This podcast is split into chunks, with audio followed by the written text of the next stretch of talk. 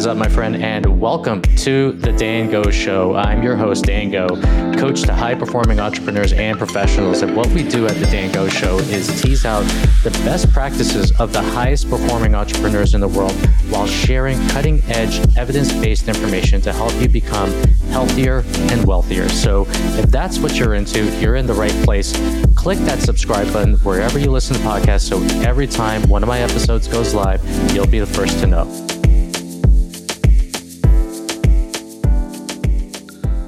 All right. Welcome to the podcast. And there is no intro for this one. I'm uh, going solo and uh, have a couple of interviews lined up for the next little bit, which I'm pretty excited for. But uh, this one, it's only me. All right. I hope I'm hope that's okay with you. Okay. And um, today I wanted to talk about uh, my sleep routine. And this is very important and near and dear to me because uh, for the past 20 years, I've been working on my sleep.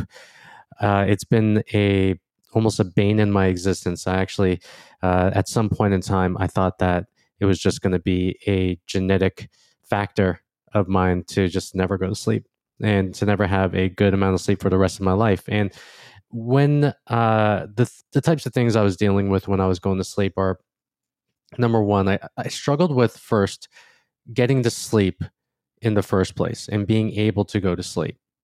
So I, I look at sleep in the in actually just like two stages. I know there's multiple stages. For for me, is like two stages. One is like my ability to get to sleep, to put my pillow to put my head on the pillow and just be able to uh, fall asleep and just knock out.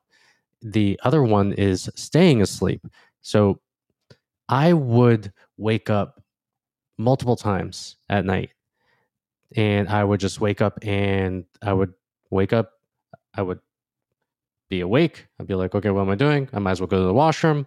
And I would go back to my bed and I would try to go back to sleep. And sometimes it would take me 30 minutes to get back to sleep. Sometimes it would take me an hour. On the very horrible times, I would get back to sleep around two or three hours. So I've really worked on this. And uh, this is poor sleep has been something that has been running through my family for a very long time, and that's the reason why I thought it was genetic. Because my dad would be going through the same problems. He's 75 right now, around there, still going through them, and I've been trying to help him as well. And I, I just knew that with every single thing that I go through, there's always a solution. There's always going to be a solution to the actual problem itself. Some of these solutions are going to be band aid solutions, but you know, a lot of these solutions, hopefully you're fixing them at the root. And one of the things I realized about sleep in general is that it's not necessarily genetics, it is more so a factor of habits and the way in which you go to sleep. And I've taken the past 20 years to figure this stuff out. So I hope that whatever I am going to be relaying to you is going to help you improve your sleep. Now, one thing I have to mention is that I track my sleep scores using an Oura Ring. And I know that uh, there are some experts out there who don't recommend doing this because it could have an effect on the way in which you act. Uh, you know, throughout the day, if you feel like you got, if, if you actually have a bad sleep score, it could affect your mood in the way that you uh, you kind of face the day, so to speak. But for me, I find that sleep is one of the most fastest, uh, fastest, I guess you could say, activities where you have instant biofeedback based on the things that you do the night previous to it. So let me go into these tips right now, and hopefully, again, it gives you some value. So, first of all, mouth taping has been a huge revelation for me. So, when I would go to sleep, I would be breathing through my mouth. And how would I know this? Uh, my wife would tell me sometimes I would snore, especially on sometimes if I do drink alcohol. She'd say I, I, I would snore. I would have dry mouth when I wake up in the morning. And what mouth breathing does is actually just really bad for your health. I did a YouTube video and I also uh, did a, I'm going to be doing a podcast on it. And it puts you, mouth breathing puts you in a state of fight or flight. If you're getting chased by a bear, you're going to try to get as much air and oxygen into your body to get away from that bear. You're not going to be breathing through your nose. But let's just say you're not getting chased by a bear and you want to de stress yourself. then we would want to relegate most of our breathing towards our nose. So when you breathe through the mouth, it, act- it puts you at higher risk for sleep disorders like snoring, sleep apnea, and hy- hy- hypopnea. I hope I'm saying that right. And when I tape my mouth at night, it forces and relegates all the breathing towards my nasals, my no- my nostrils, not my nasals, but my nostrils. And I found that this has allowed me to get deeper sleep, to increase my REM scores, and also it is the method that has helped me do what I call time traveling, which is the be, the ability to put your head down, to go to sleep, and to wake up the next morning. And sometimes that's jarring to me because I'm so used to waking up in the middle of the night. So I wake up, it's like 6 a.m., and I'm just like, what the heck happened? And it is one of the weirdest feelings, especially if you have this uh, propensity to wake up in the middle of the night. And mouth, uh, again, nose breathing and breathing through your nose, it uh, helps you alleviate the symptoms that we talked about in terms of snoring and sleep apnea. And what it also does is it helps relax you. Uh, nose breathing is by nature parasympathetic. It is a relaxing, de stressing way of breathing. And when I think about all these things, when I think about sleeping, when I think about breathing, these are things that we do on a regular basis. How often do we just learn about these things? Most people, they just take it for granted and then they call themselves night owls. They, you know, have disrupted sleep and they just think that that's the way that it's got to live or they got to live for the rest of their lives. But it doesn't have to be. So when you're listening to this, you may think, okay, well, uh, some people may be scared of taping up their mouth. And if you are scared of taping your mouth, you don't have to do it. This has just worked for me. Maybe it's going to work for you. Maybe not. Um, but especially if you feel like paranoid about doing this, um, I'm not going to tell you to go and do it. Uh, again, I just want to say this is based on my experience. And if you want to try it, you can try it. Now, a lot of people have asked me, what type of tape do I use? I have tried almost every single piece of mouth tape on the freaking planet uh, because I got into this, like really deep into this at some point. And what I found is, and especially after talking to who I consider to be the Michael Jordan of functional dentistry, this his name is Mark Burhenne. He's going to be on the podcast soon. Uh, we I use a simple piece of Nexcare uh, tape. It's Nexcare non-allergenic uh, mouth tape, or it's actually not mouth tape. It's just non-allergenic stronghold tape. Um, it's like one inch. It gives you about four yards, and I found that to work the best, and it's also very cost effective. And I'll leave a link for that particular tape to the show notes. All right, moving on. No alcohol. So I used to be like a one drink every other week or every other day type of guy, and I didn't realize the health, the negative health effects that alcohol has on my body and for the past, uh, I would say it's over 30 days now, I've been testing out uh, what it's like to get off of alcohol. And since eliminating alcohol, I've observed through my sleep tracker that I'm able to sleep faster. I've seen a massive improvement in my deep sleep, my REM, my heart rate, and my recovery scores. And I found that not drinking alcohol, especially for a significant period of time, is a net positive to just sleep normally.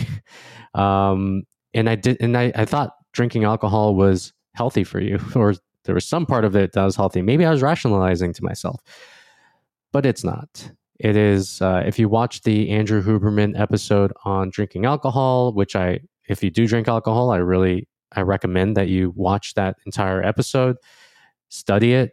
Um, what you're going to find is that alcohol is a net negative, especially when it comes to sleep, when it comes to the effects on your brain, when it comes to the effects on your body. Since uh, eliminating alcohol, again, my sleep has improved by a large amount. And uh, this has had an effect on my focus, on my energy, on my mood, on my reactivity. And it's just something that I feel like I'm going to continue on doing. Am I going to give up alcohol for the rest of my life? I don't know. I, maybe, maybe not. I was talking to one of my clients um, and he was he's he's off of alcohol for a little bit too, and he was known as the resident party guy. And then I asked him, was like, because we were going to this um this gathering of my uh, entrepreneurs uh, starting, or actually, it's going to be in January.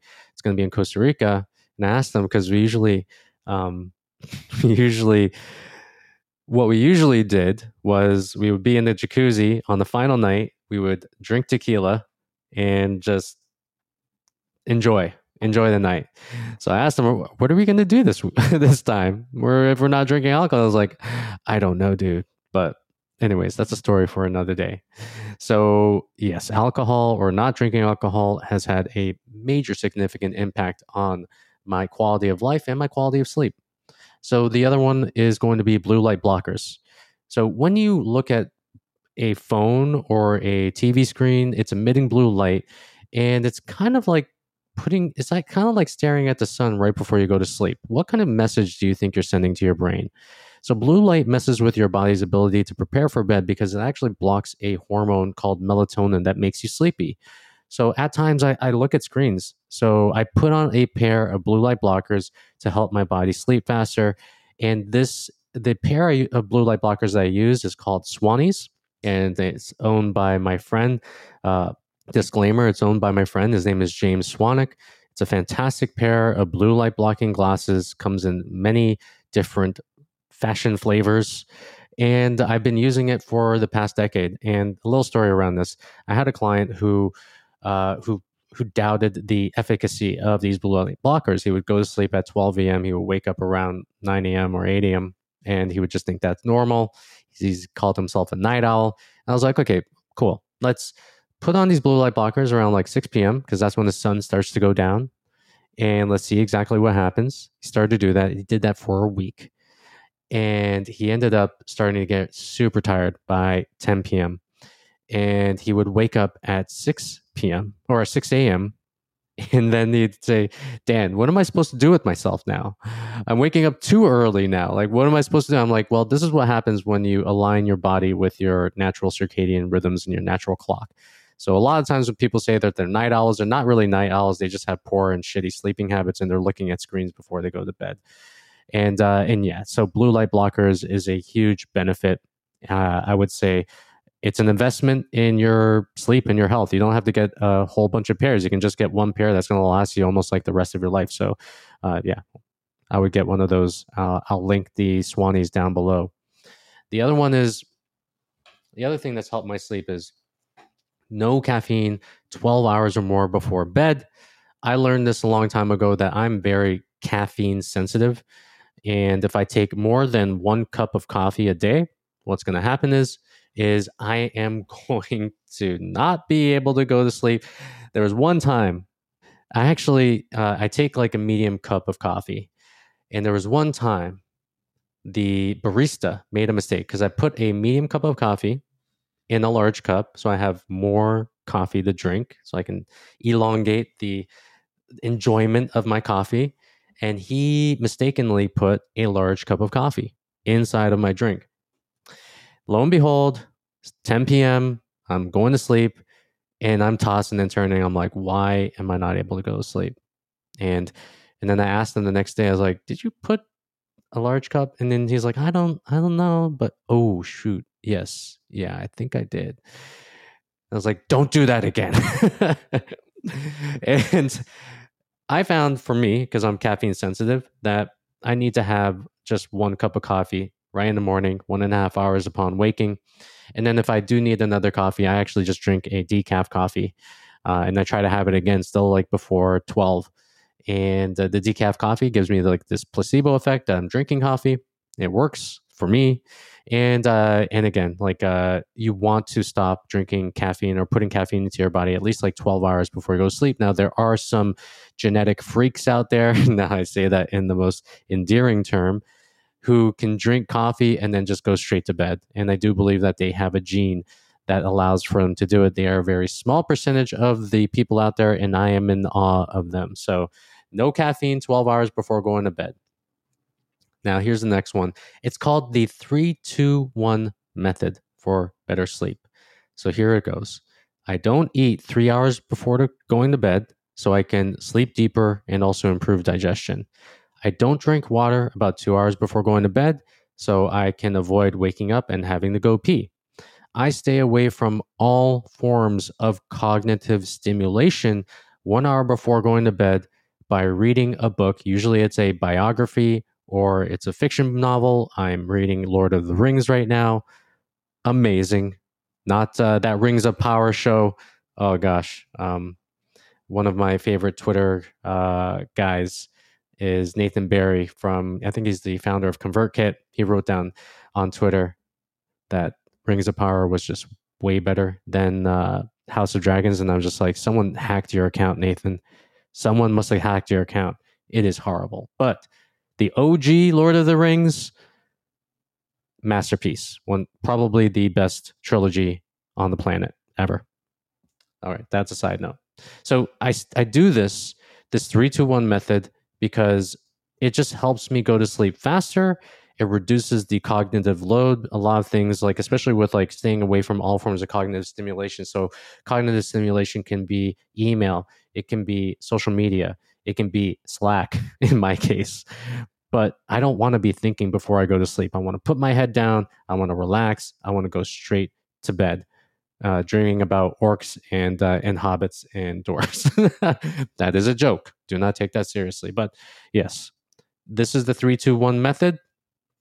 Now the first two, uh, actually all three, have been proven by uh, by just anecdotal evidence and also by studies as well. So use that. That's a great system. Number six, morning sun exposure. So I take a walk in the morning, and then when I'm taking a walk in the morning, I'm putting my head up and if you don't, if you're not, if you can't see this because I'm actually on the podcast, you can only listen. I'm putting my head up to the sky, and if the the sun is on, if the sun is blazing, then I kind of like cl- close my eyes a little bit. It it brings the sun through my eyelids. If it isn't, if it's muggy outside or whatever, I put my eyes right up because the light is a signal to your circadian rhythm. It's actually a signal to what is called your suprachiasmatic nucleus. It's this little uh, this this little thing inside of your brain that uh, that turns on your circadian rhythms and your circadian clock. And morning sun exposure plus movement, you don't have to get the movement, but you could. It helps turn on your circadian rhythms. It also helps produce serotonin, which improves your mood and assists in sleep later on.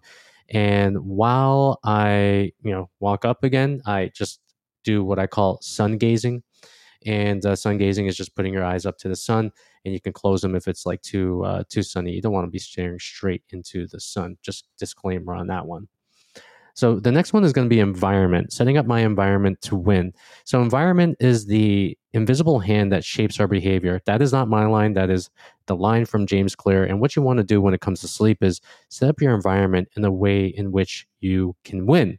So personally for me, I set my temp to or temperature to 74 degrees Fahrenheit yes, I would like this to be lower, but I sleep with uh, my wife and my kid, and they don't like super cold.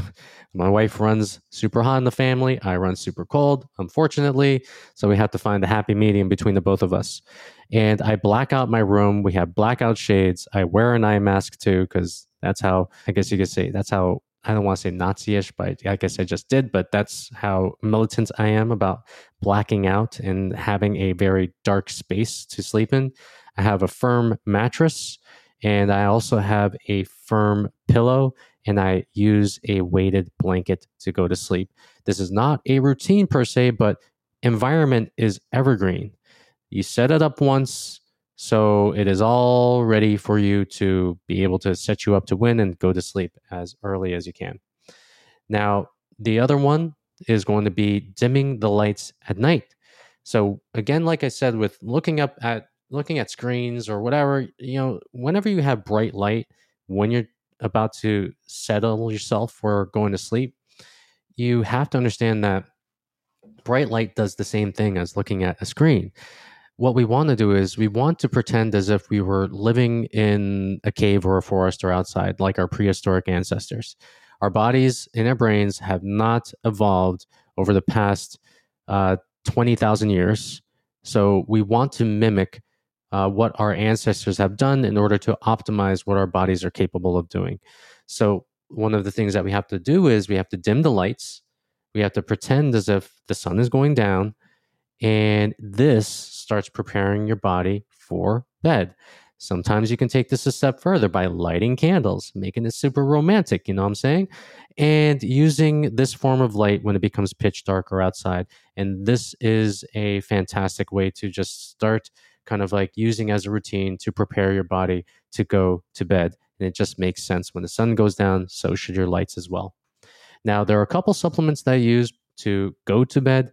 Uh, one of them is uh, 200 milligrams of magnesium biglycinate, uh, 50 milligrams of apigenin, which can be found in chamomile tea. I do 100 to 400 milligrams of L-theanine. I also do about five grams of glycine. I find that all of these just help me relax and help me get to bed a little bit faster.